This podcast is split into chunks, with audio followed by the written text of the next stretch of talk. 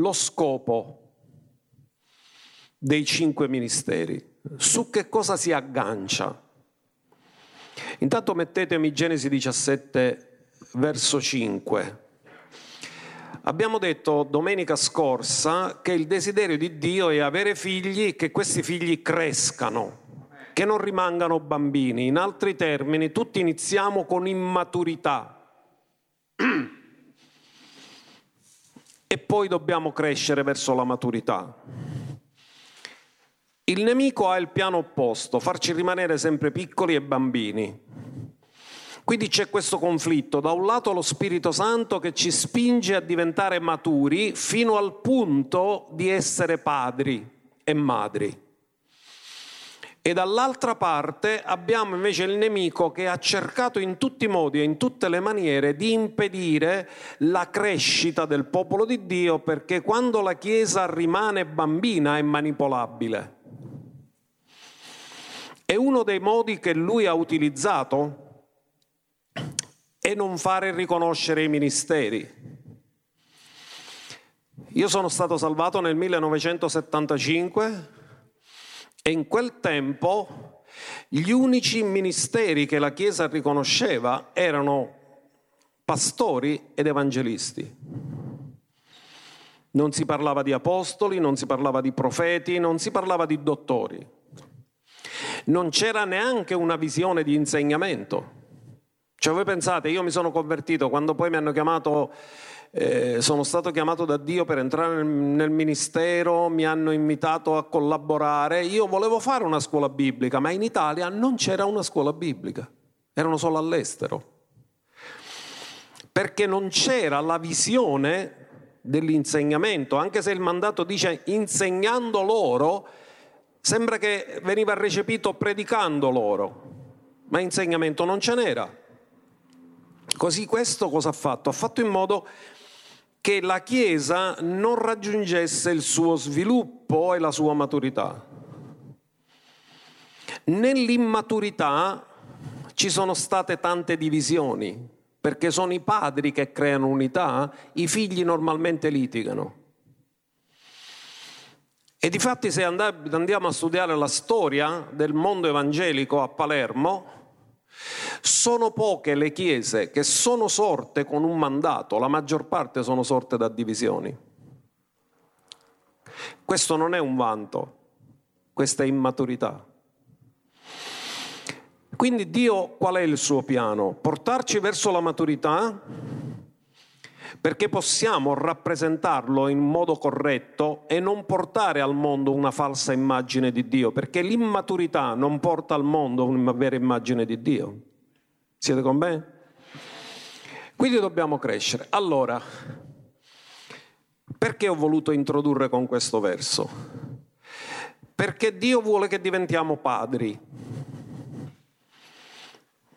E quando apparve ad Abramo che aveva 99 anni e gli disse cammina alla mia presenza e sii integro, e io stabilirò il mio patto fra me e te e ti moltiplicherò grandemente, Abramo si butta ai piedi di Dio con la faccia a terra e si mette ad adorare. Mentre lui adora, Dio gli parla e tra le altre cose che gli dice gli cambia il nome. E gli dice non sarai più chiamato Abramo, che significa padre eccelso, ma il tuo nome sarà Abramo, cioè padre di moltitudini, poiché io ti faccio padre di una moltitudine di nazioni. Ora notate il tempo del verbo. A quel punto non era... Lui riceve l'annuncio che fra un anno avrà Isacco perché poi cambia il nome anche a Sara e gli dice fra un anno io tornerò e tu avrai già un figlio. E così è avvenuto. Ma notate che Dio parla al presente, noi gli avremmo detto ti farò padre. Perché nella nostra mente uno diventa padre quando la moglie gli partorisce il primo figlio. Amen? Ma guardate, Dio non gli dice io ti farò padre. Dio gli dice io ti faccio padre. Perché quando Dio parla, la sua parola coincide con i fatti.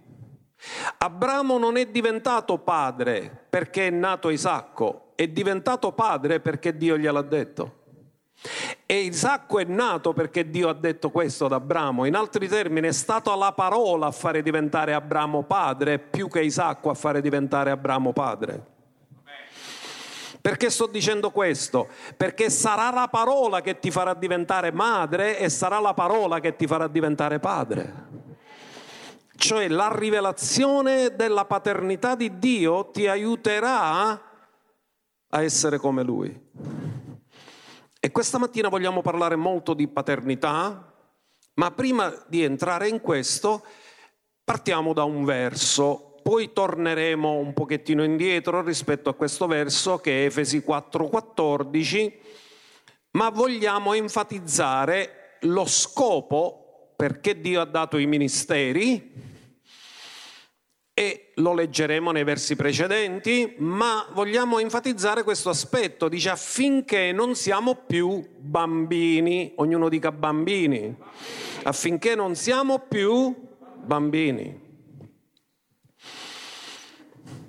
sballottati e portati qua e là da ogni vento di dottrina, per la frode degli uomini, per la loro astuzia mediante gli inganni dell'errore.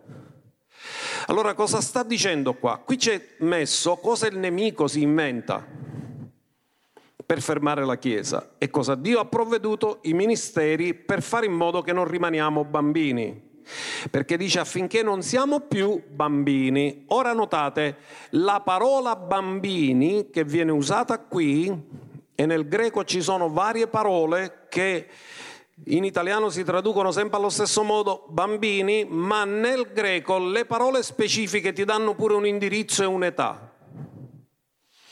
La parola è nepios, tutti voi conoscete che anche quelli che fanno cose per bambini hanno la, la linea nipiol che viene da questa parola, nepios. E sapete che questa linea è per i neonati. Cioè, questa parola nepios significa un bambino che non sa ancora parlare. Ora voi sapete che le bambine sono quelle che parlano prima dei maschietti. Ma riportato in termine spirituale, perché Paolo sta parlando del compito dei ministeri, che significa? Significa che quando io sono bambino, nepios, non so parlare la parola. Ora immaginate se Gesù quando ha affrontato la tentazione non sapeva la parola e non sapeva parlare la parola? Avrebbe perso. Eva non ha parlato la parola al nemico. Lei la conosceva, ma l'ultima parola non l'ha detta lei, l'ha fatta dire al nemico. Quindi quando ci sono circostanze negative o tentazioni, se siamo bambini non sappiamo cosa dire e non sappiamo dire cosa sta scritto, ma quando cresciamo e maturiamo dobbiamo essere capaci di sapere cosa sta scritto e di dire cosa sta scritto. Quindi il nemico cosa vuole? Per avere vittoria lui ci deve mantenere bambini di modo che non sappiamo cosa sta scritto e non sappiamo applicare né pronunciare né confessare ciò che sta scritto. Come fanno gli uomini naturali? Gli uomini naturali parlano mossi dalle circostanze, non per vincere le circostanze. Quindi cosa fanno i ministeri? Fanno in modo che maturiamo, che non restiamo più bambini. Perché Dio ha dato i ministeri? Per farci maturare, per farci crescere, per non farci rimanere nepios. Quando siamo nepios, siamo instabili, perché uno che è sballottato è uno che è instabile. Ora ci torneremo sulla stabilità, perché il nemico vorrebbe questo, che rimaniamo immaturi, che, rim- che siamo instabili, così che lui ci può trasportare da ogni vento di dottrina per la frode degli uomini, la loro astuzia mediante gli inganni dell'errore. In altri termini, cosa sta dicendo l'Apostolo Paolo? Dio ha dato i ministeri per evitare che rimanendo infantili e bambini siate facilmente ingannati. I ministeri, dando la verità, proteggono con la verità le persone. Se uno non è nutrito può credere qualsiasi cosa perché non conosce, ma quando sei nutrito cresci e impari ad avere discernimento. Su questo ci arriveremo dopo. Ma andiamo a toccare l'argomento della stabilità. Come faccio a diventare stabili affinché non siamo più sballottati? Uno che è sballottato e uno che non è stabile. Salmo 119, verso 89 dice qualcosa di molto importante. Cosa dice? Per sempre, per quanto tempo? O eterno, la tua parola è nei cieli. Quindi Dio non avrà mai una Bibbia 2.0 perché la sua parola dura per... Se una cosa dura per sempre non ha data di scadenza. Prendi la tua Bibbia e dillo, questa Bibbia non ha data di scadenza. Dura per? Per sempre. Per sempre, o eterno. La tua parola è stabile nei cieli. Cioè Dio non ha bisogno di dire altre cose. Quello che ha detto è lì, stabile nei cieli. Come faccio a vivere bene sulla terra? Perché mi aggancio alla parola stabile nei cieli e la stabilità dei cieli la vivo sulla terra e faccio in terra la sua volontà come è fatta in cielo. Quindi chi mi dà stabilità? La parola.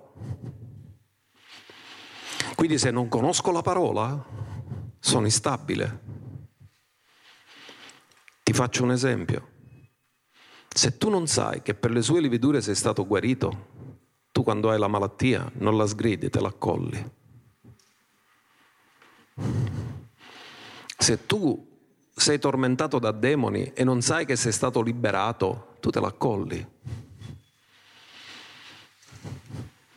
Ma se tu sai quello che Gesù ha compiuto nell'opera di redenzione, tu dici ma questo non mi appartiene.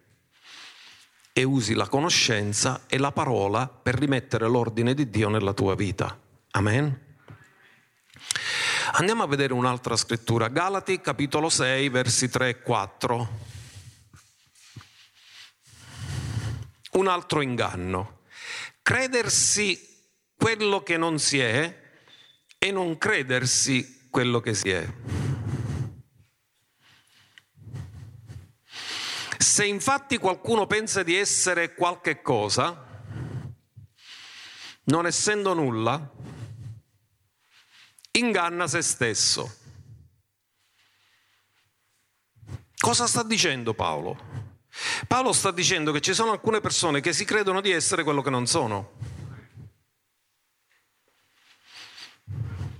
E ci sono persone che non credono di essere quello che Dio ha detto che sono. Il risultato cos'è? O che si credono al di sopra di quello che Dio ha detto che sono, o si credono al di sotto, ma la Bibbia dice che dobbiamo avere un concetto sobrio di noi stessi, cioè equilibrato, cioè dovremmo vederci come Dio ci vede e dovremmo non innalzarci al di sopra di quello che abbiamo dimostrato. Allora dice, ora esamini ciascuno l'opera sua, guardate, la tendenza è esaminare gli altri. Ma c'è scritto prima Tessalonicesi 4.11, fatevi i fatti vostri. Amen. Che la maggior parte devono fare sempre i fatti di lavoro. Pure quando c'è la predicazione, mi precisa per tuo fratello, per la sorella, speriamo che lo capivo. Ma perché tu senti per lavoro o per te?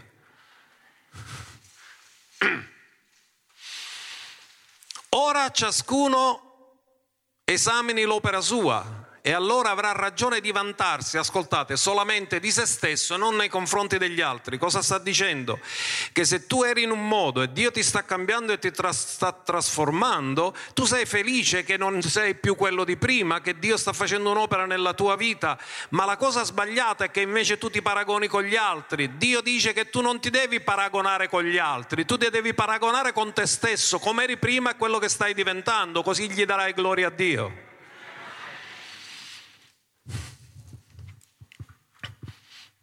Ogni marito può dire che ha la moglie più bella del mondo e nessuno gli può dire diversamente. Ma se dovesse paragonare sua moglie con un'altra, allora entriamo in un territorio molto brutto.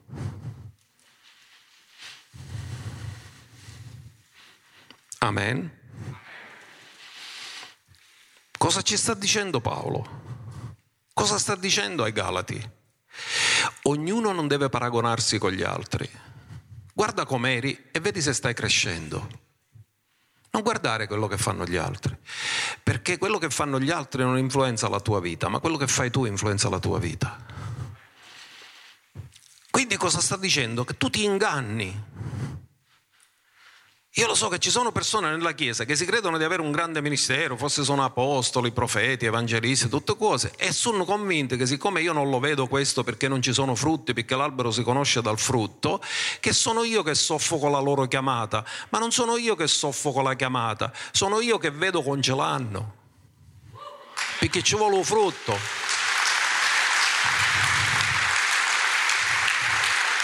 Cioè, uno si può credere Pavarotti e poi stonato. Allora sembra che tutti quanti vogliono apparire quello che non sono. Ascoltatemi bene ora. Se uno vuole apparire quello che non è, è perché non sa chi è. Ma se uno sa chi è, non vuole essere un'altra cosa. Sa perché cosa Dio l'ha chiamato, sa qual è il proprio compito, sa qual è il proposito e sta vivendo per adempierlo. E quando uno è impegnato ad adempiere il proprio proposito, non avete tempo di vedere che dei lavori.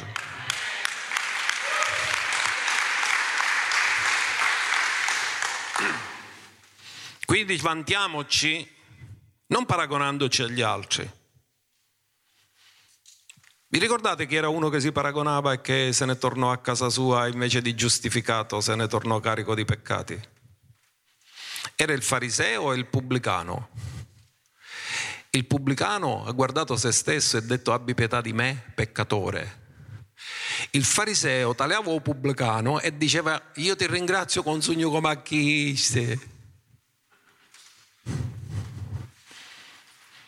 E Gesù disse che il, far, il pubblicano se ne tornò a casa sua giustificato, perché ha detto io ho bisogno di perdono. E il fariseo se ne tornò a casa sua più carico di peccati di quanti ne avesse, perché si credeva di essere quello che non era. Quindi stiamo attenti a non paragonarci. Ognuno è diverso da un altro. E sapete perché non ci possiamo paragonare? Perché Dio ci ha fatto unici e irripetibili e siccome siamo unici non siamo paragonabili. Amen? Se no viviamo nell'inganno e cominciamo a pensare che tutti ci perseguitano, mi soffocano. Io ho una chiamata, come che l'Apostolo non se ne accorge? Io vi dico una cosa, questa Chiesa non distribuisce posizioni, questa Chiesa vuole servire Dio, non per posizione. Non siamo qua alla ricerca di posizioni, perché cercare posizione è un indice di immaturità, perché ora vedremo che chi è maturo non cerca posizione, cerca di essere utile. Chi è immaturo si gratifica nella posizione senza essere utile. Ma lo guarderemo dopo questo. Allora, andiamo a prima Giovanni 1.8, che non ci vuole una rivelazione che viene dopo il verso 7. E il verso 7 dice che se camminiamo nella luce come Egli è nella luce, il sangue di Gesù ci purifica da ogni peccato. Però se come l'argomento è la comunione, per capire questo verso dovremmo metterlo così, se diciamo di essere senza peccato, tra parentesi, quando abbiamo perso la comunione con Dio, perché non è possibile perdere la comunione con Dio senza peccare. Inganniamo noi stessi e la verità non è in noi. Quindi se io ho perso la mia comunione con Dio, non è mai colpa di Dio. Significa che ho fatto qualcosa che è dispiaciuto a Dio. Se io ho peccato, perdo la comunione, non perdo la relazione perché rimango sempre figlio, ma, se, ma un figlio che non fa la volontà del padre. Quindi quando un figlio non fa la volontà del padre, gli crea dispiacere e creandogli dispiacere si interrompe la comunione. Non si interrompe la relazione, sempre figlio è, il prodigo pure che era casa, sempre figlio era, e voleva tornare come servo, ma suo padre non l'ha accettato, l'ha fatto ritornare come figlio. Quindi, se diciamo di essere senza peccato, rimettiamolo il verso, se diciamo di essere senza peccato ma abbiamo perso la comunione con Dio, inganniamo noi stessi e la verità non è in noi. Ora fermati un attimo e rifletti. Se la verità non è in noi, cosa c'è in noi? Se non c'è la verità, c'è una menzogna. E cos'è l'inganno? Che tu sostituisci la verità con una menzogna. Cosa vuole il nemico? Che siamo ingannati. Cosa fa il nemico? Ci sono persone che predicano che tu puoi fare tutto quello che vuoi, tanto la comunione con Dio non la perdi. Non è vero. La Bibbia dice chiaramente che quando il mio peccato confesso, Egli è fedele e giusto di perdonarmi e purificarmi. Non dice che avviene in automatico, viene in automatico quando cammino nella luce. Se cammino nella luce significa non mi nascondo, se non mi nascondo significa che non ho una doppia vita, significa che non ho niente da nascondere e sono trasparente. Se sono trasparente e sbaglio, non lo, non lo nego, lo riconosco. Quindi, se la verità non è in noi, c'è una menzogna e se la menzogna è in noi, sono ingannato. Cosa vuole il nemico? Che rimaniamo bambini, che siamo sballottati, instabili, che siamo ingannati. In questo modo, se conosciamo la verità, la verità ci fa ma se invece ospitiamo la bugia, rendiamo, diventiamo schiavi e non cresciamo. E invece di vivere da figli, viviamo da schiavi. Allora, quando nasciamo di nuovo, come avviene nel naturale, sapete, un bambino quando nasce ha i sensi naturali. Il bambino sente, vede, ma non bene. La vista del bambino non è matura, vede ombre, non vede chiaro. E l'udito del bambino non è maturo ancora. Così come avviene con i sensi naturali, che il bambino ha i sensi naturali ma non sono nella maturità. Avviene con i sensi spirituali. Quando noi siamo nati di nuovo, ritroviamo la vista spirituale. Perché Gesù ha detto se uno non è nato di nuovo non può vedere il regno di Dio, non può entrare nel regno di Dio. Ma il regno di Dio è visibile o invisibile? Se è invisibile come lo vedi? Con gli occhi dello Spirito. E se lo vedi con gli occhi dello Spirito significa che alla nuova nascita ti vengono restituiti i sensi spirituali, ma i sensi spirituali non ti vengono dati nella maturità, vanno sviluppati. E come abbiamo letto domenica scorsa in Ebrei 5:12, che quelli che non hanno le facoltà esercitate, i sensi spirituali esercitati a discernere il bene dal male, sono bambini. Quindi quando nasciamo di nuovo, se non sviluppiamo i sensi spirituali, rimaniamo immaturi e se siamo immaturi non conosciamo il capolinea.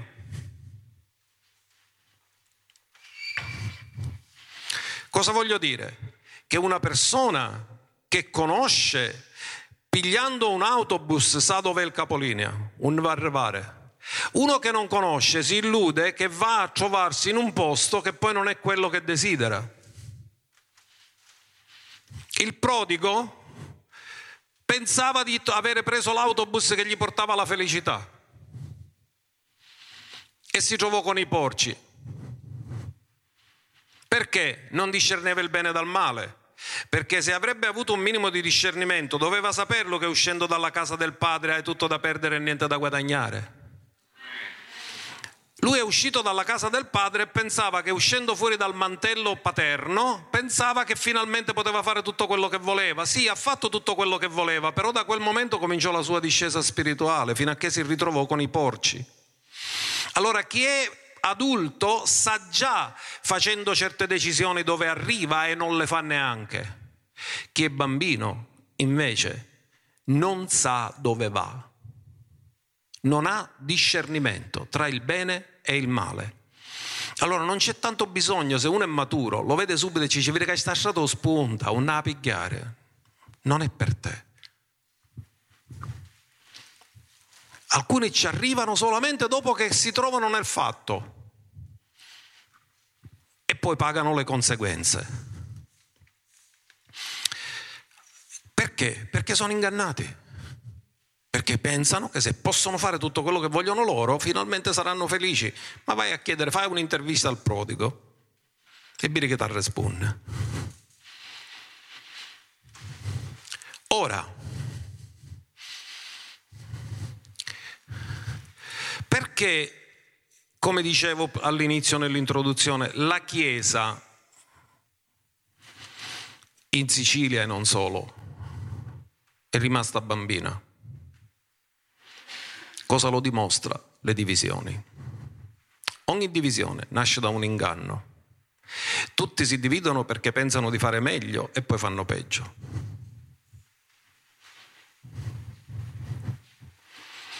Ci sono divisioni che vengono da Dio perché per lasciare la carne e seguire lo spirito, ma ci sono divisioni che vengono dal nemico perché lasci lo spirito per seguire la carne. Quando Lutero si separò, lo fece per affermare la verità. Alcuni si separano e dice chi si separa cerca il proprio interesse, ma se il tuo interesse è la verità, allora è l'interesse di Dio, non è l'interesse umano. Ora, andiamo a vedere perché Dio ha dato i ministeri, affinché non siamo più bambini, ognuno dica affinché non siamo più nepios, immaturi, bambini. Bambini sono facilmente, ti può pittare un vuoi, ci può fare quello che vuoi gli puoi fare mangiare quello che vuoi, gli dici che una cosa buona può essere veleno e loro non lo discernono. E il nemico come ci vuole? Bambini, così che ci può portare dove vuole. Ma Dio ci vuole figli maturi. Amen. Perché ha dato i ministeri? Per questo, dove non ci sono ministeri, non c'è maturità. Cioè, non è una chiesa, è un orfanotrofio. Non ci sono padri, non c'è protezione. Efesi 4.8, andiamo un po' a ritroso per capire i ministeri. Quando sono stati dati i ministeri? Ascoltate bene, i ministeri non sono stati dati quando le persone sono nate, i ministeri sono stati dati quando Gesù è asceso in cielo. Quindi quando Gesù è asceso in cielo ci presentò al Padre la lista per tutte le generazioni. Non ti ha eletto Dio avanti alla fondazione del mondo? E la chiamata ministeriale è stata data quando Gesù è andato al Padre nell'ascensione. Dice, per la qualcosa la scrittura dice, essendo salito in alto, ognuno dica salito in alto, significa ascensione.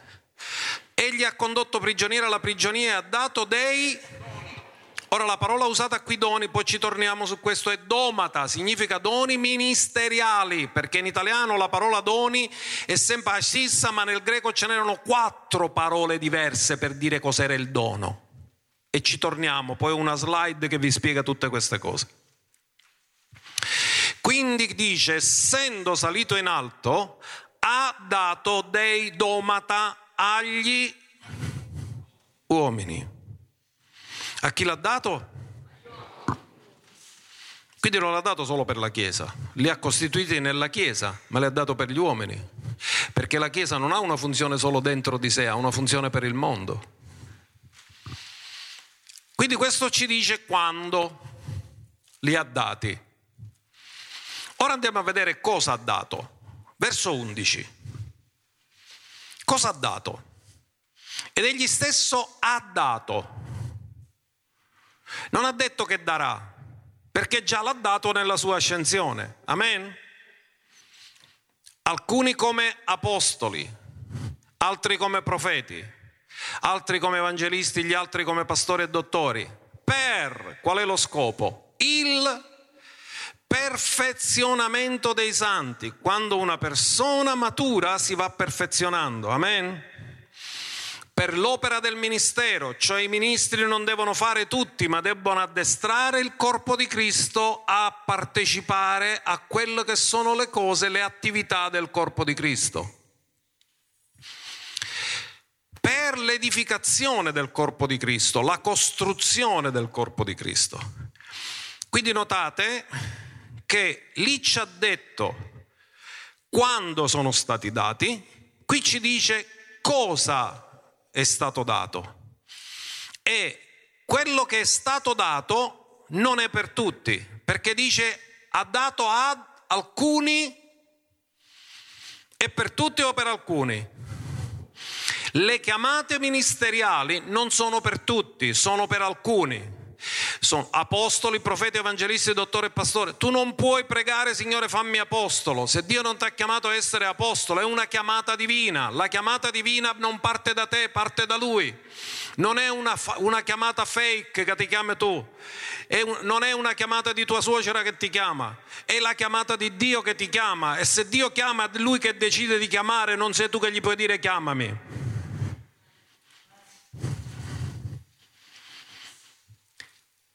Quindi Dio ha dato alcuni, non è per tutti,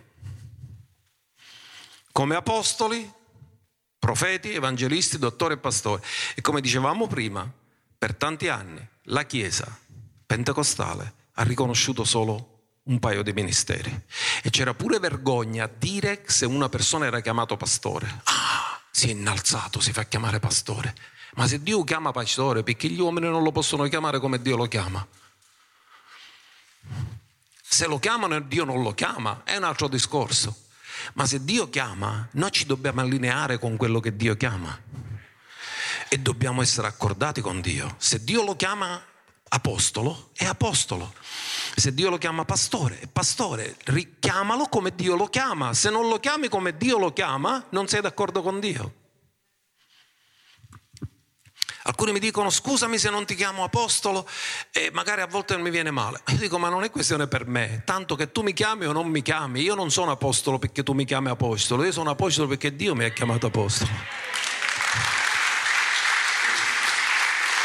Non è come mi chiami tu che mi fa diventare quello, ma io sono quello che Dio ha detto che sono.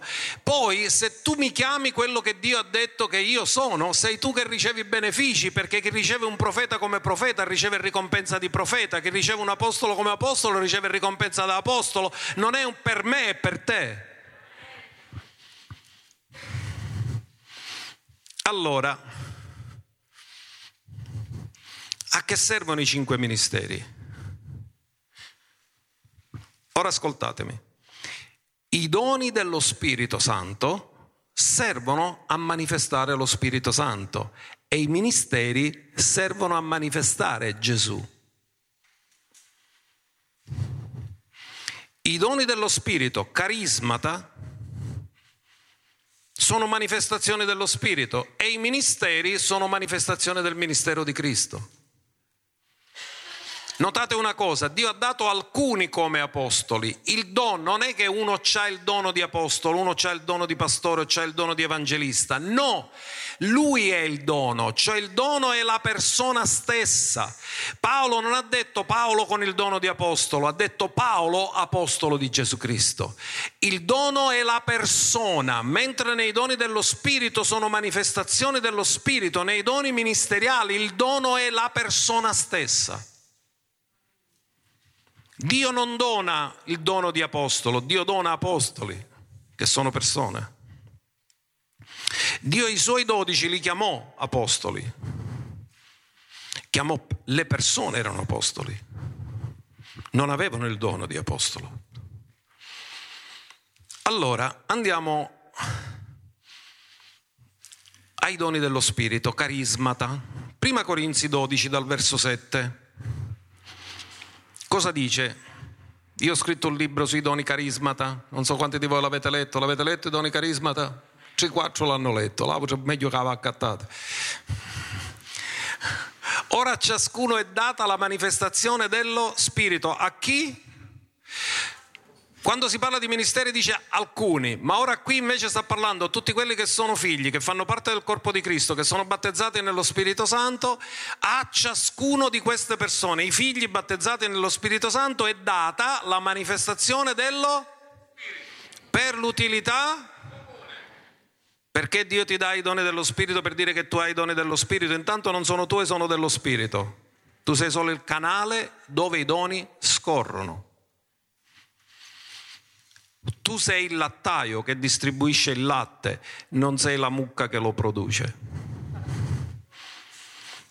Chi produce i doni è lo spirito, tu sei il lattaio che lo distribuisci.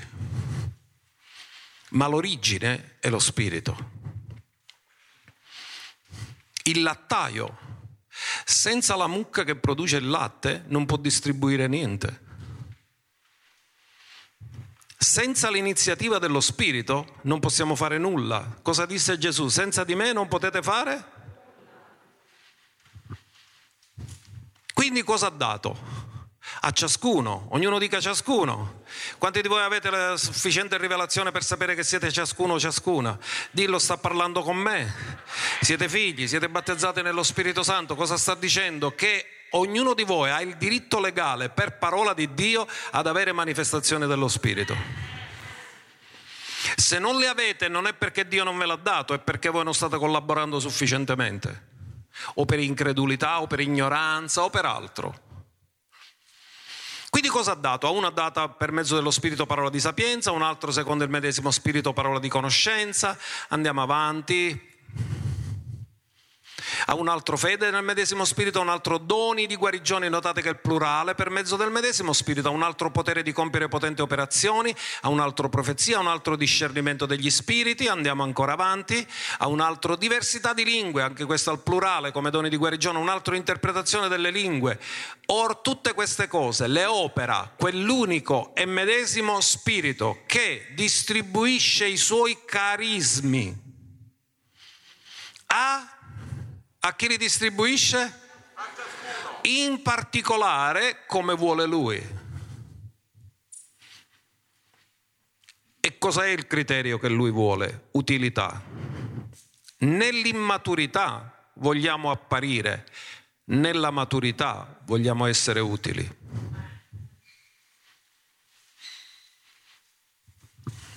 Questi sono i carismi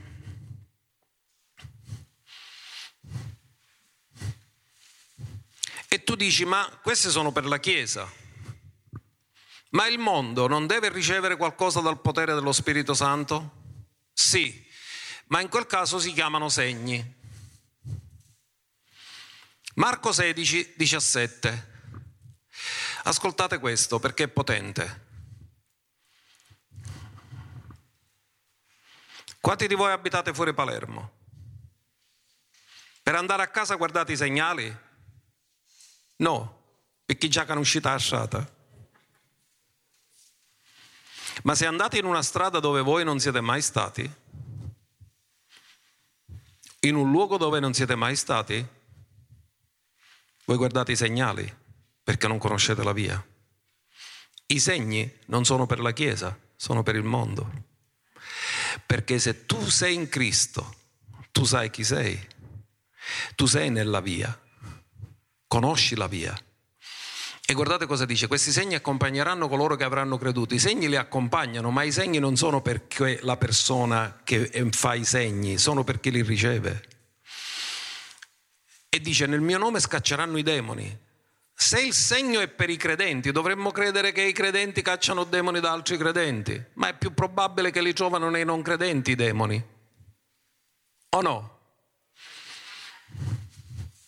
Speriamo. che ogni tanto qualche credente con qualche demone c'è pure. Però è normale che questo sia qualcosa che devi fare con quelli che non conoscono Dio. Parleranno nuove lingue, prenderanno in mano dei serpenti, anche se berranno qualcosa di mortifero o si scontreranno col coronavirus, non farà loro alcun male. Imporranno le mani agli infermi ed essi guariranno. Ora notate, imporre le mani agli infermi è per tutti i credenti, ma non è, ma non tutti hanno doni di guarigioni. Avete notato? Non a tutti ha dato dono di guarigione, ma tutti hanno il diritto legale di imporre le mani sugli infermi. Ma sono infermi solo nella Chiesa? No, l'imposizione delle mani non è solo per i credenti, la puoi fare anche per i non credenti che, che ci credono e che tu glielo chiedi e dici vuoi che prego per te? Tu ci preghi e loro guariscono. Anzi vi dico una cosa, chi di non credenti sono i primi che ricevono.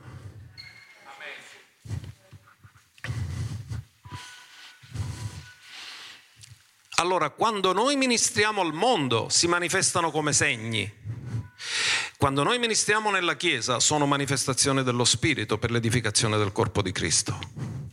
Quindi vedete che le manifestazioni dello Spirito, siccome servono a edificare il corpo di Cristo, sono per la Chiesa, ma quando ministriamo al mondo sono segni. I segni non servono alla Chiesa, servono al mondo, perché il mondo non sa la via. La Chiesa già è nella via. Ora, quattro categorie di doni. In italiano troverete sempre la stessa parola. Gesù parla con la Samaritana, se tu conoscessi il dono di Dio, qual era? Ora andiamo a elencarli. Slide sulle quattro categorie di doni. La prima categoria di doni è per tutta l'umanità e si chiamano doni dorea, che significa lascito testamentario. Ognuno dica lascito testamentario. Quando è che si ha il lascito? Quando uno muore. Quando Gesù è morto sulla croce, lui ha fatto un lascito testamentario perché dice che Gesù è morto per tutti. Amen. Se è morto per tutti, ha lasciato un lascito a tutti. Cosa ha lasciato come lascito? La Dorea. Cos'è la Dorea? È riferita solo alla salvezza, al battesimo nello Spirito Santo e a ciò che è connesso alla salvezza. Ad esempio, chiunque riceve l'abbondanza della grazia e il dono della giustizia. La parola usata è Dorea, quindi tu non sei giusto di una giustizia che ti sei guadagnato, tu sei giusto di una giustizia che hai ereditato.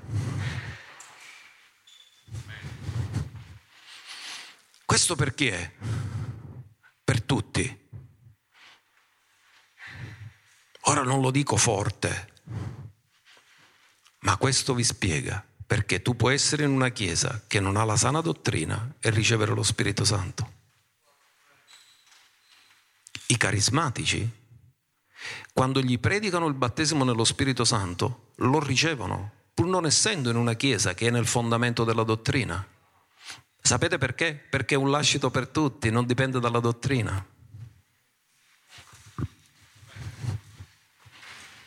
Con questo non incoraggio che non si sia nella vera dottrina, di non essere nella vera dottrina, però vi posso dire che ci sono persone che sono venute dal mondo carismatico, che non avevano nessuna consapevolezza, che ancora facevano le messe, ancora andavano a pezzo la processione, ancora avevano iniziato e hanno ricevuto lo Spirito Santo. E tu sei impazzuto e dici com'è possibile? Non puoi essere, ma come? Questi vivono nell'idolatria, hanno lo Spirito Santo, può essere mai? Perché l'adore ha è un lascito disponibile per chiunque lo vuole ricevere. L'unica cosa che è richiesta è la fede, che tu ci credi.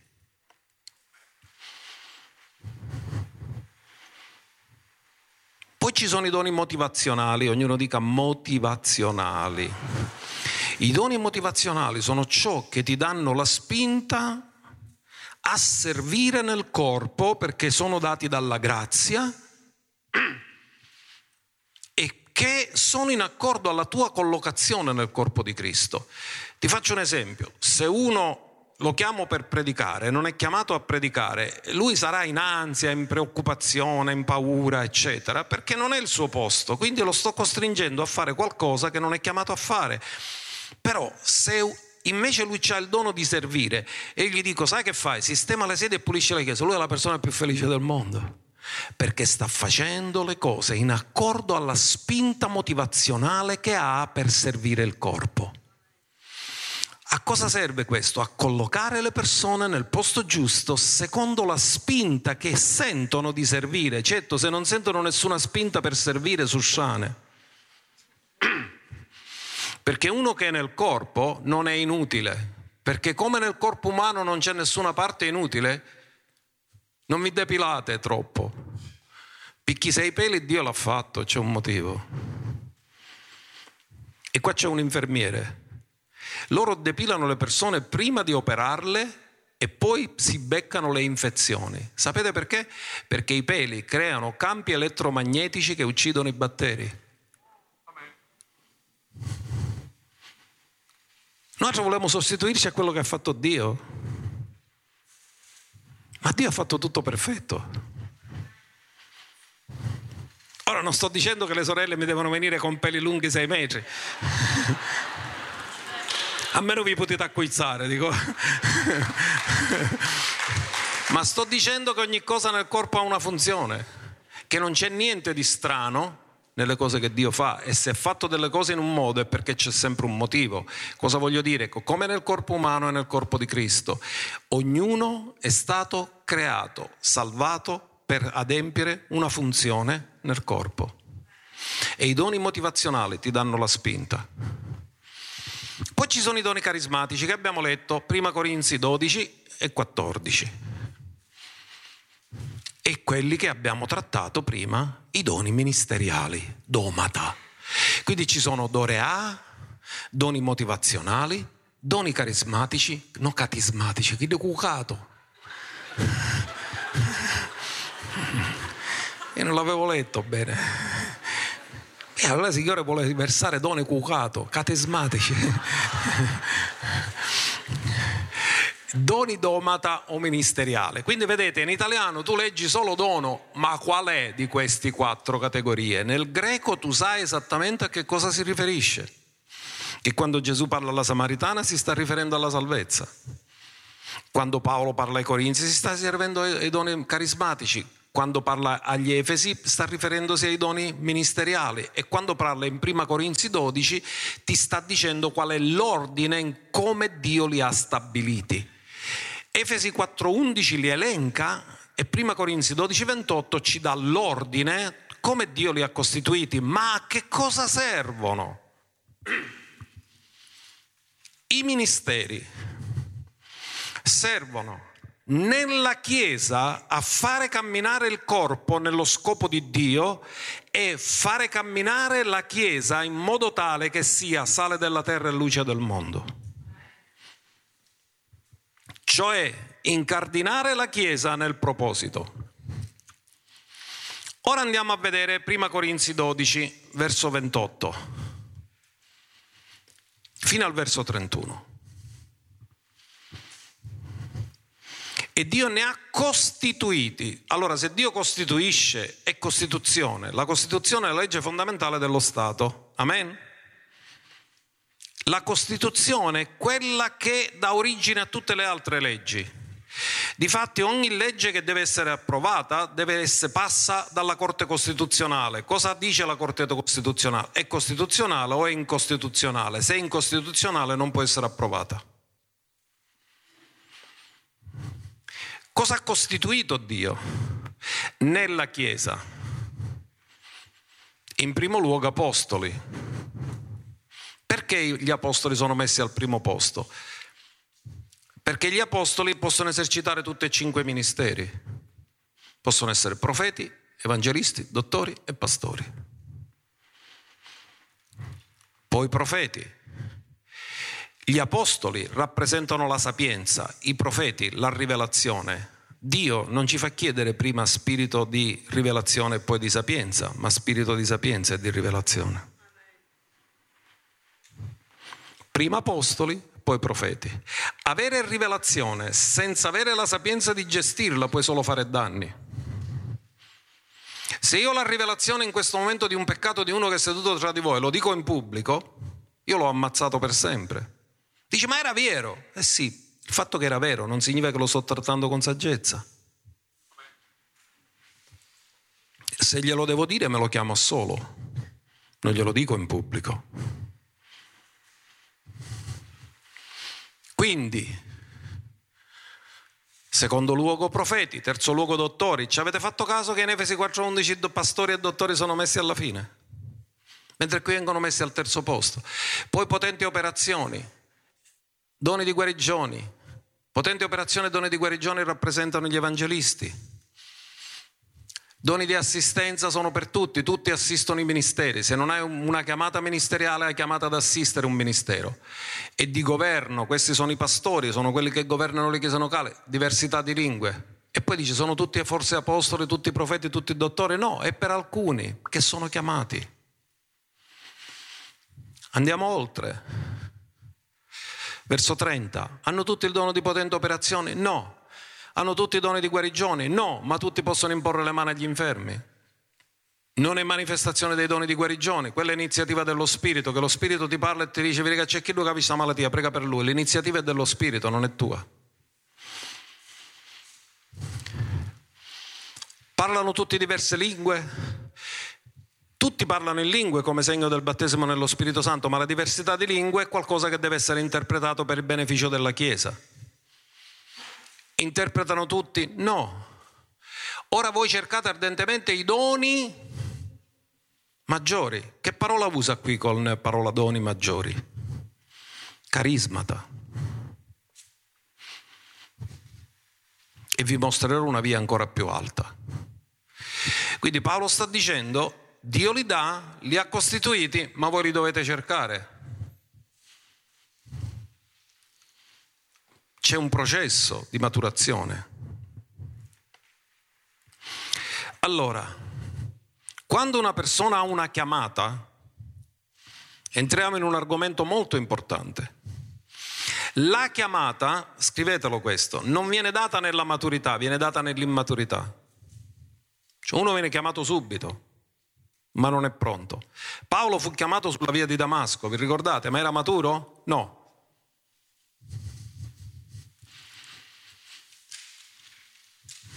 Si viene chiamati nell'immaturità per darti direzione, ma poi deve essere processato per acquisire maturità.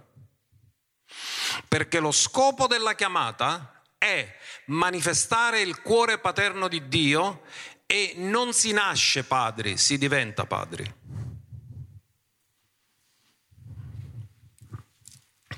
Ascoltate questo. Quando Gesù aveva 12 anni, aveva già chiaro il proposito per cui era sulla terra. Ascoltate quello che è successo. Se lo sono scordati e l'hanno trovato nel Tempio tre giorni dopo. Luca 2,48. Quindi Gesù a 12 anni, per la risposta che ha dato a sua madre e a Giuseppe, sapeva già qual era lo scopo perché era qui, aveva solo 12 anni. Quando essi lo videro rimasero stupiti e sua madre gli disse, figlio perché ci hai fatto questo? Ecco tuo padre ed io angosciati ti cercavamo, ma egli disse loro, perché mi cercavate? Non sapevate che io a 12 anni, che io devo occuparmi delle cose del Padre mio? Cioè, Maria ci parla di Giuseppe, tuo padre e io ti cercavamo. E Gesù dice, Giuseppe, non è mio padre. Io sono qua per il Padre Celeste. È il Padre Celeste che mi ha mandato qua, non Giuseppe. Io sono qua per adempiere il proposito del Padre. A 12 anni Gesù già aveva chiaro perché era qua.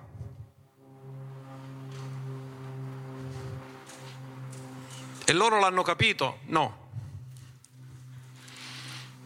Perché se avete letto pure il verso successivo, dice che essi non compresero le parole che aveva detto loro. Ma a 12 anni Gesù poteva rappresentare il Padre? No, non era maturo. Ci sono voluti 18 anni per entrare ancora nel ministero. A 12 anni sapeva già che cosa era chiamato, ma entrò nel ministero a circa 30 anni. Quindi significa che da questo momento che lui ha già capito a 12 anni perché si trova qui, qual è lo scopo, il proposito, ce l'ha chiaro. È qui per adempiere gli affari del Padre, che è il regno.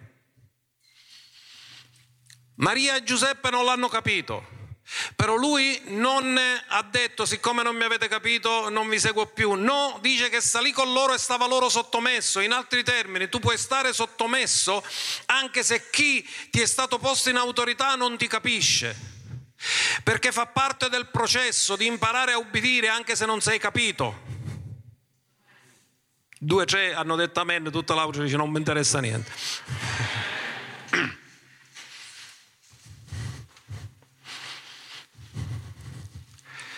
Ascolta bene, perché Gesù, pur sapendo che, suo, che Giuseppe e Maria non lo capivano, stava loro sottomesso. Sai perché? Perché lui sapeva che il padre lo aveva affidato a quella famiglia. E lui era fedele totalmente alla volontà del padre. E siccome lui ha ragionato così, se mio padre mi ha affidato a questa famiglia, questo è il meglio che mi poteva dare. E io obbedisco e mi sottometto. Ci voleva un amen, ma dice.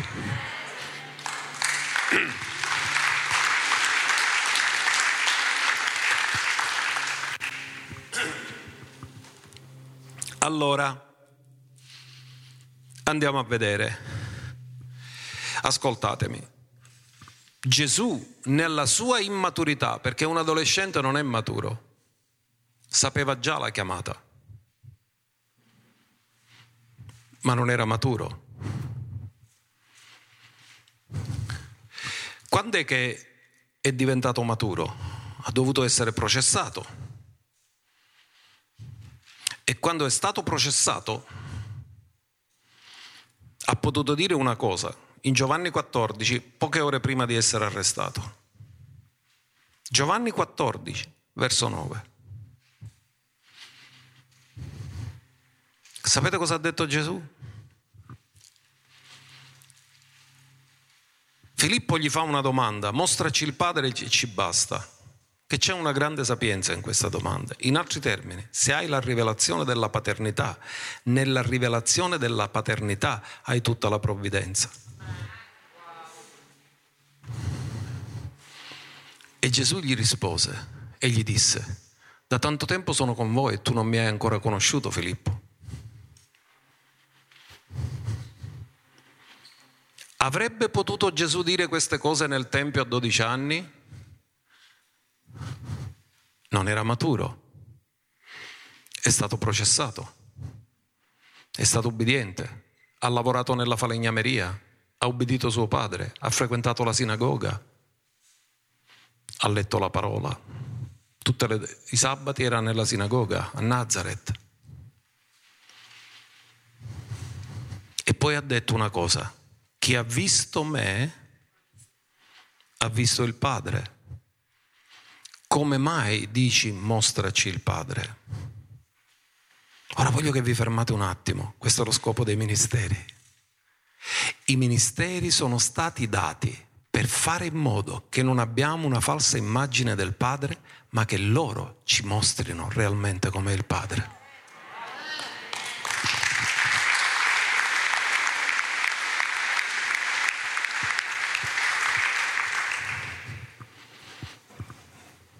Facciamo un'altra osservazione. Per vedere il Padre attraverso Gesù. Gesù ha detto che ha visto me, ha visto il Padre. Qui potremmo approfondire molto perché tutte le cose che lui diceva, tutte le cose che lui faceva non avevano un'origine in lui, avevano un'origine nel Padre. Tutte le opere, tutti gli insegnamenti, tutti venivano dal Padre. Quindi Gesù lo ha rappresentato perfettamente, perché altrimenti non avrebbe potuto dire che ha visto me, ha visto il Padre. Ma per vedere qualcosa attraverso di te è necessaria assolutamente una cosa. Pensateci. Per vedere qualcuno attraverso di te è necessaria una cosa, la trasparenza. Se non sei trasparente, vedono te, non vedono qualcuno dentro di te.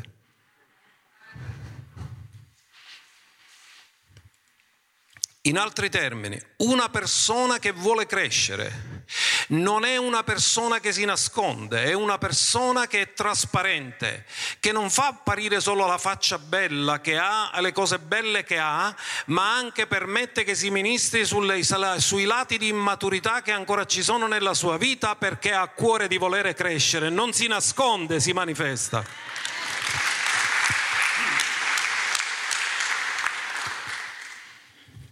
Chi ci tiene alla immagine si nasconde.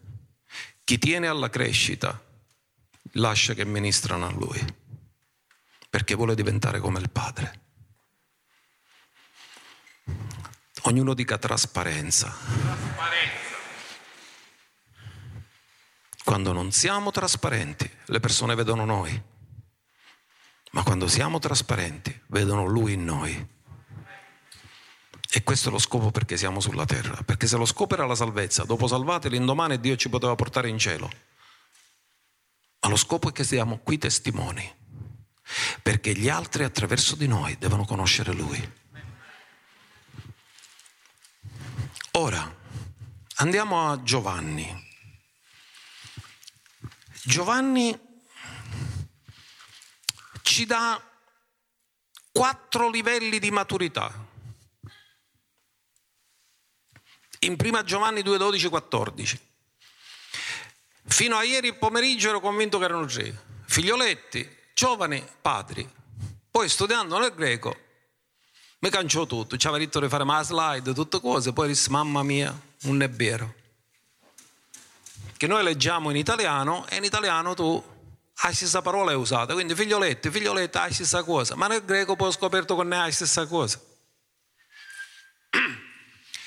Intanto leggiamoci la scrittura, leggiamola nella nostra versione. Figlioletti, vi scrivo perché i vostri peccati vi sono perdonati per mezzo del suo nome. Padri, vi scrivo perché avete conosciuto colui che è dal principio. Giovani, vi scrivo perché avete vinto il maligno. Figlioletti, vi scrivo perché avete conosciuto il Padre.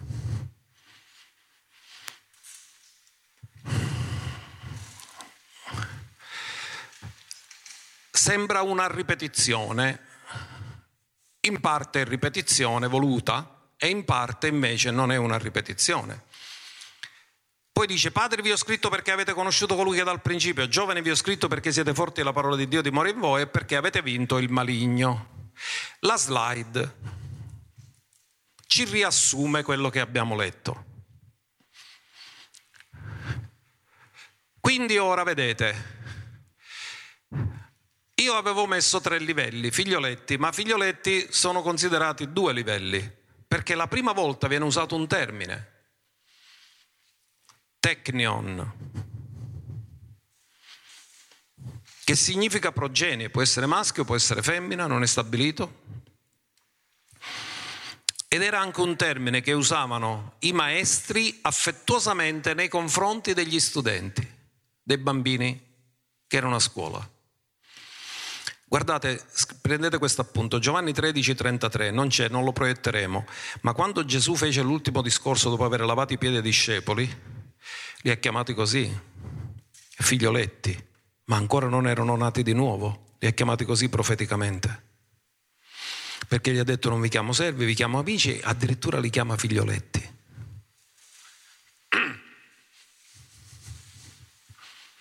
Ah, l'hanno trovato questo subito, bravissimi figlioli viene tradotto, ma è usato lo stesso termine che viene tradotto poi figlioletti, technion. Quando sta per andarsene, li chiama con un nome profetico, anche se ancora non sono nati di nuovo. Lui non è morto e risuscitato, non ha ancora soffiato su di loro, però profeticamente li chiama figlioli. Torniamo alla slide. Perché la seconda parola che viene usata per figli, quando dice vi scrivo perché avete conosciuto il Padre, il primo segno di figlioli qual è? Vi scrivo perché i vostri peccati sono perdonati. Come si comincia? Col perdono. Tu vai a Dio e hai la consapevolezza che tutti i tuoi peccati sono stati perdonati. Significa che se tutti i tuoi peccati sono stati perdonati, ti sei riconciliato? Sei figlio. Sei tecnion. A tutti quelli che l'hanno ricevuto gli ha dato il diritto di diventare tecnon di Dio. Lo Spirito Santo attesta insieme con il nostro spirito che siamo tecnon di Dio, progenie.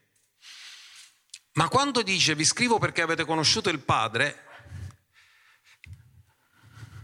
usa un altro termine, pais paideia, da cui viene la parola pediatra.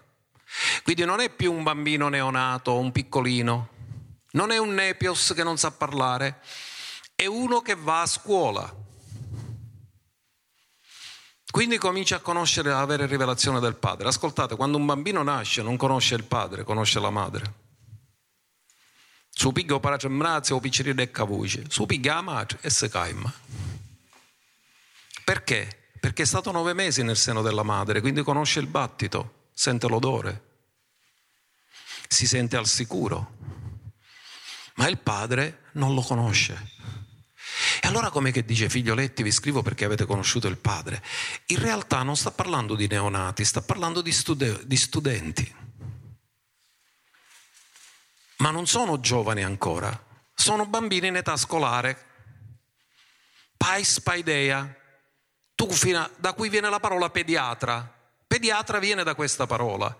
Tu piccerino non ci puoi tornare pediatra a 30 anni o a 20 anni, ci puoi quando è in età scolare. Amen? Ma non è un neonato, non è un nepios che non sa parlare, che devi nutrire per forza di latte e non gli puoi dare altro cibo. Quindi questo figlioletti sono due livelli in realtà, non è uno solo. Livello di chi ha ricevuto il perdono dei peccati, è stato salvato, è nato di nuovo e ha conosciuto la salvezza e l'altro livello comincia a conoscere il Padre. Poi parla dei giovani. Altro livello di maturità. Vi scrivo perché avete vinto il maligno. Ma com'è che si vince? Questa è la vittoria che ha vinto il mondo, la nostra? Quindi significa persone che stanno imparando a usare la fede, a vivere per fede, a camminare per fede. Allora quando sei a questo livello sei spiritualmente un giovane. Vi ho scritto perché siete forti. Significa che sono fortificati e la parola di Dio dimora in... Se la parola dimora in loro significa che sono stabili. E perché avete vinto il? Glielo ripete due volte. Questo è un altro livello di maturità. Giovane, neaniscos. Ma non è quello la fine. Puoi vivere nella vittoria e non essere padre. Puoi ricevere miracoli e non essere padre. Puoi vivere bene e non essere ancora padre. Perché per vivere da padre, devi generare figli. Ma quando generi figli, non significa che sai adempiere la funzione di padre, può essere immaturo. Non è un figlio che ti fa padre, è la funzione che ti rende padre. Perché tu puoi avere figlio ed essere immaturo. Ci sono madri che hanno a casa rupicceridde, u picceriddo e un padre rupicceriddo. Perché non sono cresciuti, sono immaturi. Ora parliamo dell'altro livello, dove Dio ci vuole portare. Chi ha visto me ha visto il... Dove ti vuole portare Dio? Fratello, dillo, Dio mi vuole portare a essere padre. Sorelle, dite, Dio mi vuole portare a essere madre. Il padre è caratterizzato da un cuore paterno che non è razionale. Il fratello maggiore aveva un cuore razionale. Ecco che lui si sperò tutta l'eredità. Ora arriva e mio padre ci fa la festa. Ma il padre ci cosa ne pensò? Disse, era morto e me lo sono ritrovato vivo. Questo è il cuore di padre. Il cuore di padre non è razionale. È per riportare il figlio nel proposito. Amen. Il cuore del padre non, non guarda cosa hai combinato, guarda dove ti deve portare, perché ti riporta sempre nel proposito. E cosa gli scrive Giovanni ai padri? Notate una cosa, l'unica differenza, se ci fate caso, è che una volta ha scritto al presente e un'altra volta ha scritto al passato. Vi scrivo perché avete conosciuto colui che è dal principio, arché, cioè l'origine di tutte le cose.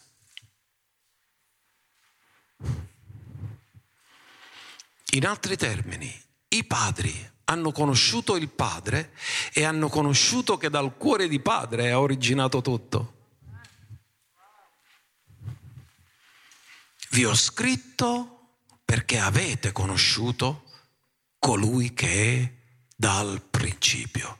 Vi scrivo, vi ho scritto.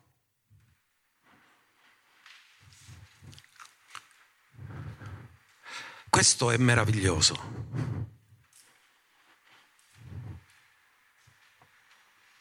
Conoscete il Padre, conoscete le intenzioni originali del Padre, conoscete i propositi del Padre, conoscete il cuore del Padre e volete essere come Lui. Questo è il livello top di maturità, avere il cuore paterno. Questo è il livello di maturità top. Gesù ha detto che ha visto me, ha visto il Padre. Non puoi andare oltre questo. Il Padre è pieno di compassione, pieno di misericordia. Il Padre è sempre, Dio non è mosso dai bisogni, Dio è sempre mosso dal proposito. Io lo dico sempre questo, perché quando tu studi la storia di Sansone e sai quello che ha combinato, tu visto detto, poi sto Dio io non ci avevo risponduto. Perché ci avessero detto, tu hai fatto la fatti fatta tua, ora alla fine ci sta morendo e mi preghi, non mi ha pregato mai. Ma l'unica preghiera che Sansone fece era nel proposito, quando gli ha detto, dammi di vendicarmi di questi nemici, perché era nato per vendicare Israele dai nemici. Solo che non l'aveva realizzato nella vita, ma una volta sola che fece la preghiera in accordo al proposito, Dio l'ha esaudito, perché Dio è un Dio di propositi. E gli ha dato la forza e Sansone nella sua morte ha ucciso più filistei che da vivo. Ora dobbiamo capire una cosa, che il cuore di un padre non è farti fare cose e farti trastullare, darti una posizione per occuparti il tempo, ma portarti nel proposito perché ti ha creato. A che servono i ministri? Capire il proposito di Dio nella vita delle persone e aiutarle a realizzarlo per il perfezionamento dei santi. Cartartismos significa, è un termine ortopedico, significa accostare ogni osso al suo osso, cioè fare mettere le cose al proprio posto secondo un ordine stabilito. Rimettere ordine. Quindi, miei cari, Paolo, quando fu chiamato, era maturo, ma poi divenne padre. Ascoltate cosa dice il grande apostolo. Prima Corinzi 4:15 e ci avviamo alla conclusione. Poi il padre ti abbraccerà, noi non ti possiamo abbracciare, ma lui lo farà. Perché anche se aveste 10.000 educatori, insegnanti, maestri di scuola, censori, perché ai tempi di Paolo i padri romani affidavano i figli ai migliori educatori. In Cristo non avete però molti padri, perché io vi ho generato in Cristo Gesù mediante l'Evangelo. Cosa ha detto Paolo? Tanti vi possono insegnare, ma padre ne avete uno solo. Tanti possono darvi istruzione, ma paternità è una sola. Tanti vi possono dire cose, ma l'appartenenza è una sola. Perché tu sai che è tuo padre. È il tuo padre che ti dà l'identità. I maestri ti possono dare istruzione, ma l'identità viene dai padri. Cioè tu sai a chi appartiene, non per quello che sai, ma per dove sei nato. Quindi Paolo Sapete che ha fatto Paolo? Quando fu salvato era zelantissimo e cominciò a predicare in maniera molto forte e usava dei termini abbastanza pesanti e volevano farlo fuori.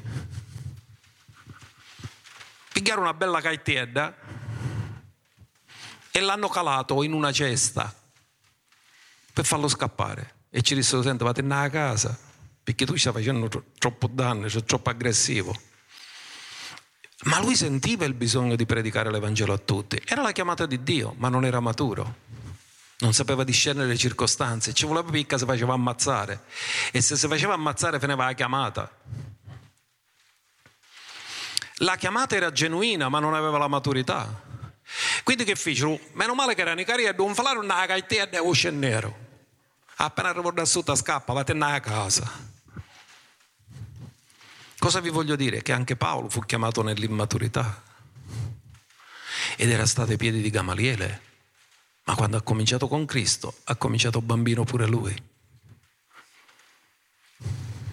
E lui poi ha detto, potete avere educatori, poi ha fondato chiese, era padre, aveva partorito figli. Lui ha detto, vi ho generato io nell'Evangelo.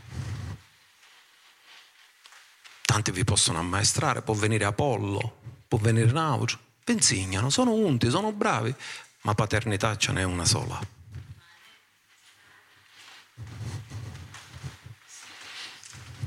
Qual è l'obiettivo? Ora ascoltate. Una ragazza adolescente che già maturata può avere figli. Amen? ma non significa che è matura per fare la madre.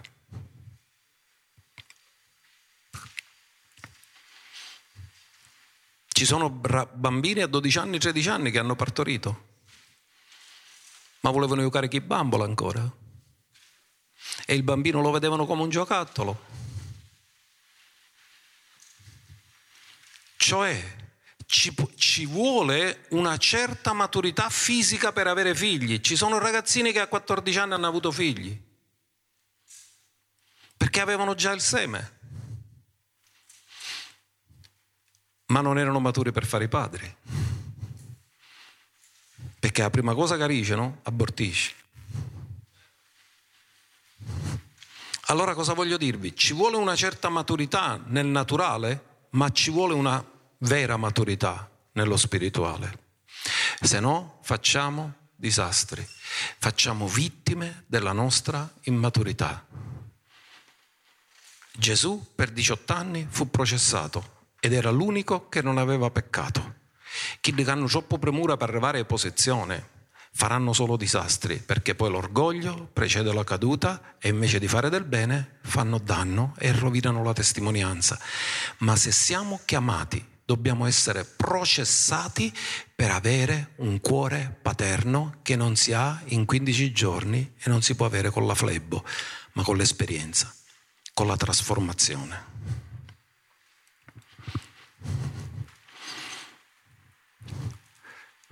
Senza trasformazione non possiamo diventare padri e madri.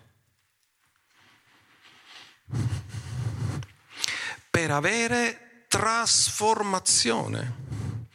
Dobbiamo morire a noi stessi. Ora questi messaggi un poco non ci piacciono, vogliono essere solo accarezzati, sei bravo, buono, sei te più, sei meglio, sei chiscio, sei kid. Però dico una cosa, il mio compito non è accarezzare la tua carne, ma è portarti nel proposito e farti maturare.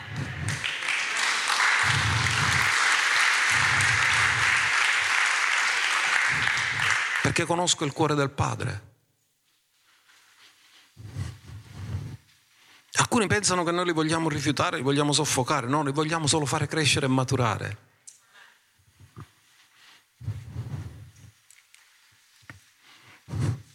Perché molti danni e tanti sviati che sono venuti in chiesa e non vengono più sono vittime dell'immaturità della chiesa. Non sono stati scandalizzati da Gesù sono stati scandalizzati dall'immaturità della Chiesa.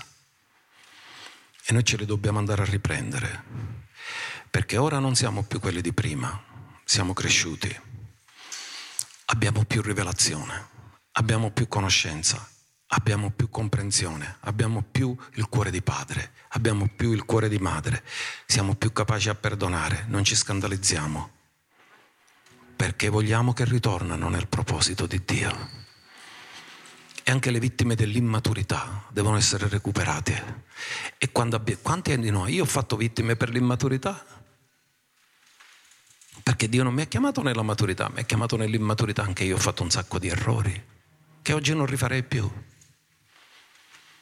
Però è un processo e dobbiamo crescere. Perché lo scopo dei ministeri, per concludere, è rappresentare il Padre. Apostoli, profeti, evangelisti, dottori e pastori, prima di tutto, devono essere padri. Non ci gloriamo nella posizione, esercitiamo la funzione. Chi cerca posizione è immaturo, ma chi è maturo funziona ed è utile.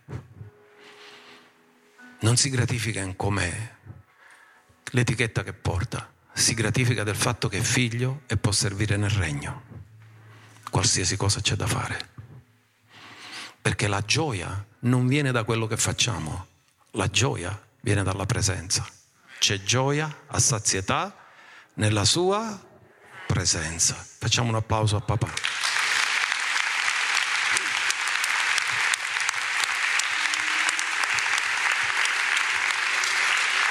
Alleluia.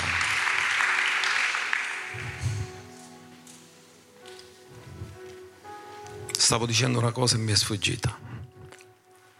Mi sto ricordando ora. La trasformazione viene dal morire a noi stessi. E morire a noi stessi viene dal presentare i nostri corpi a Dio in sacrificio vivente.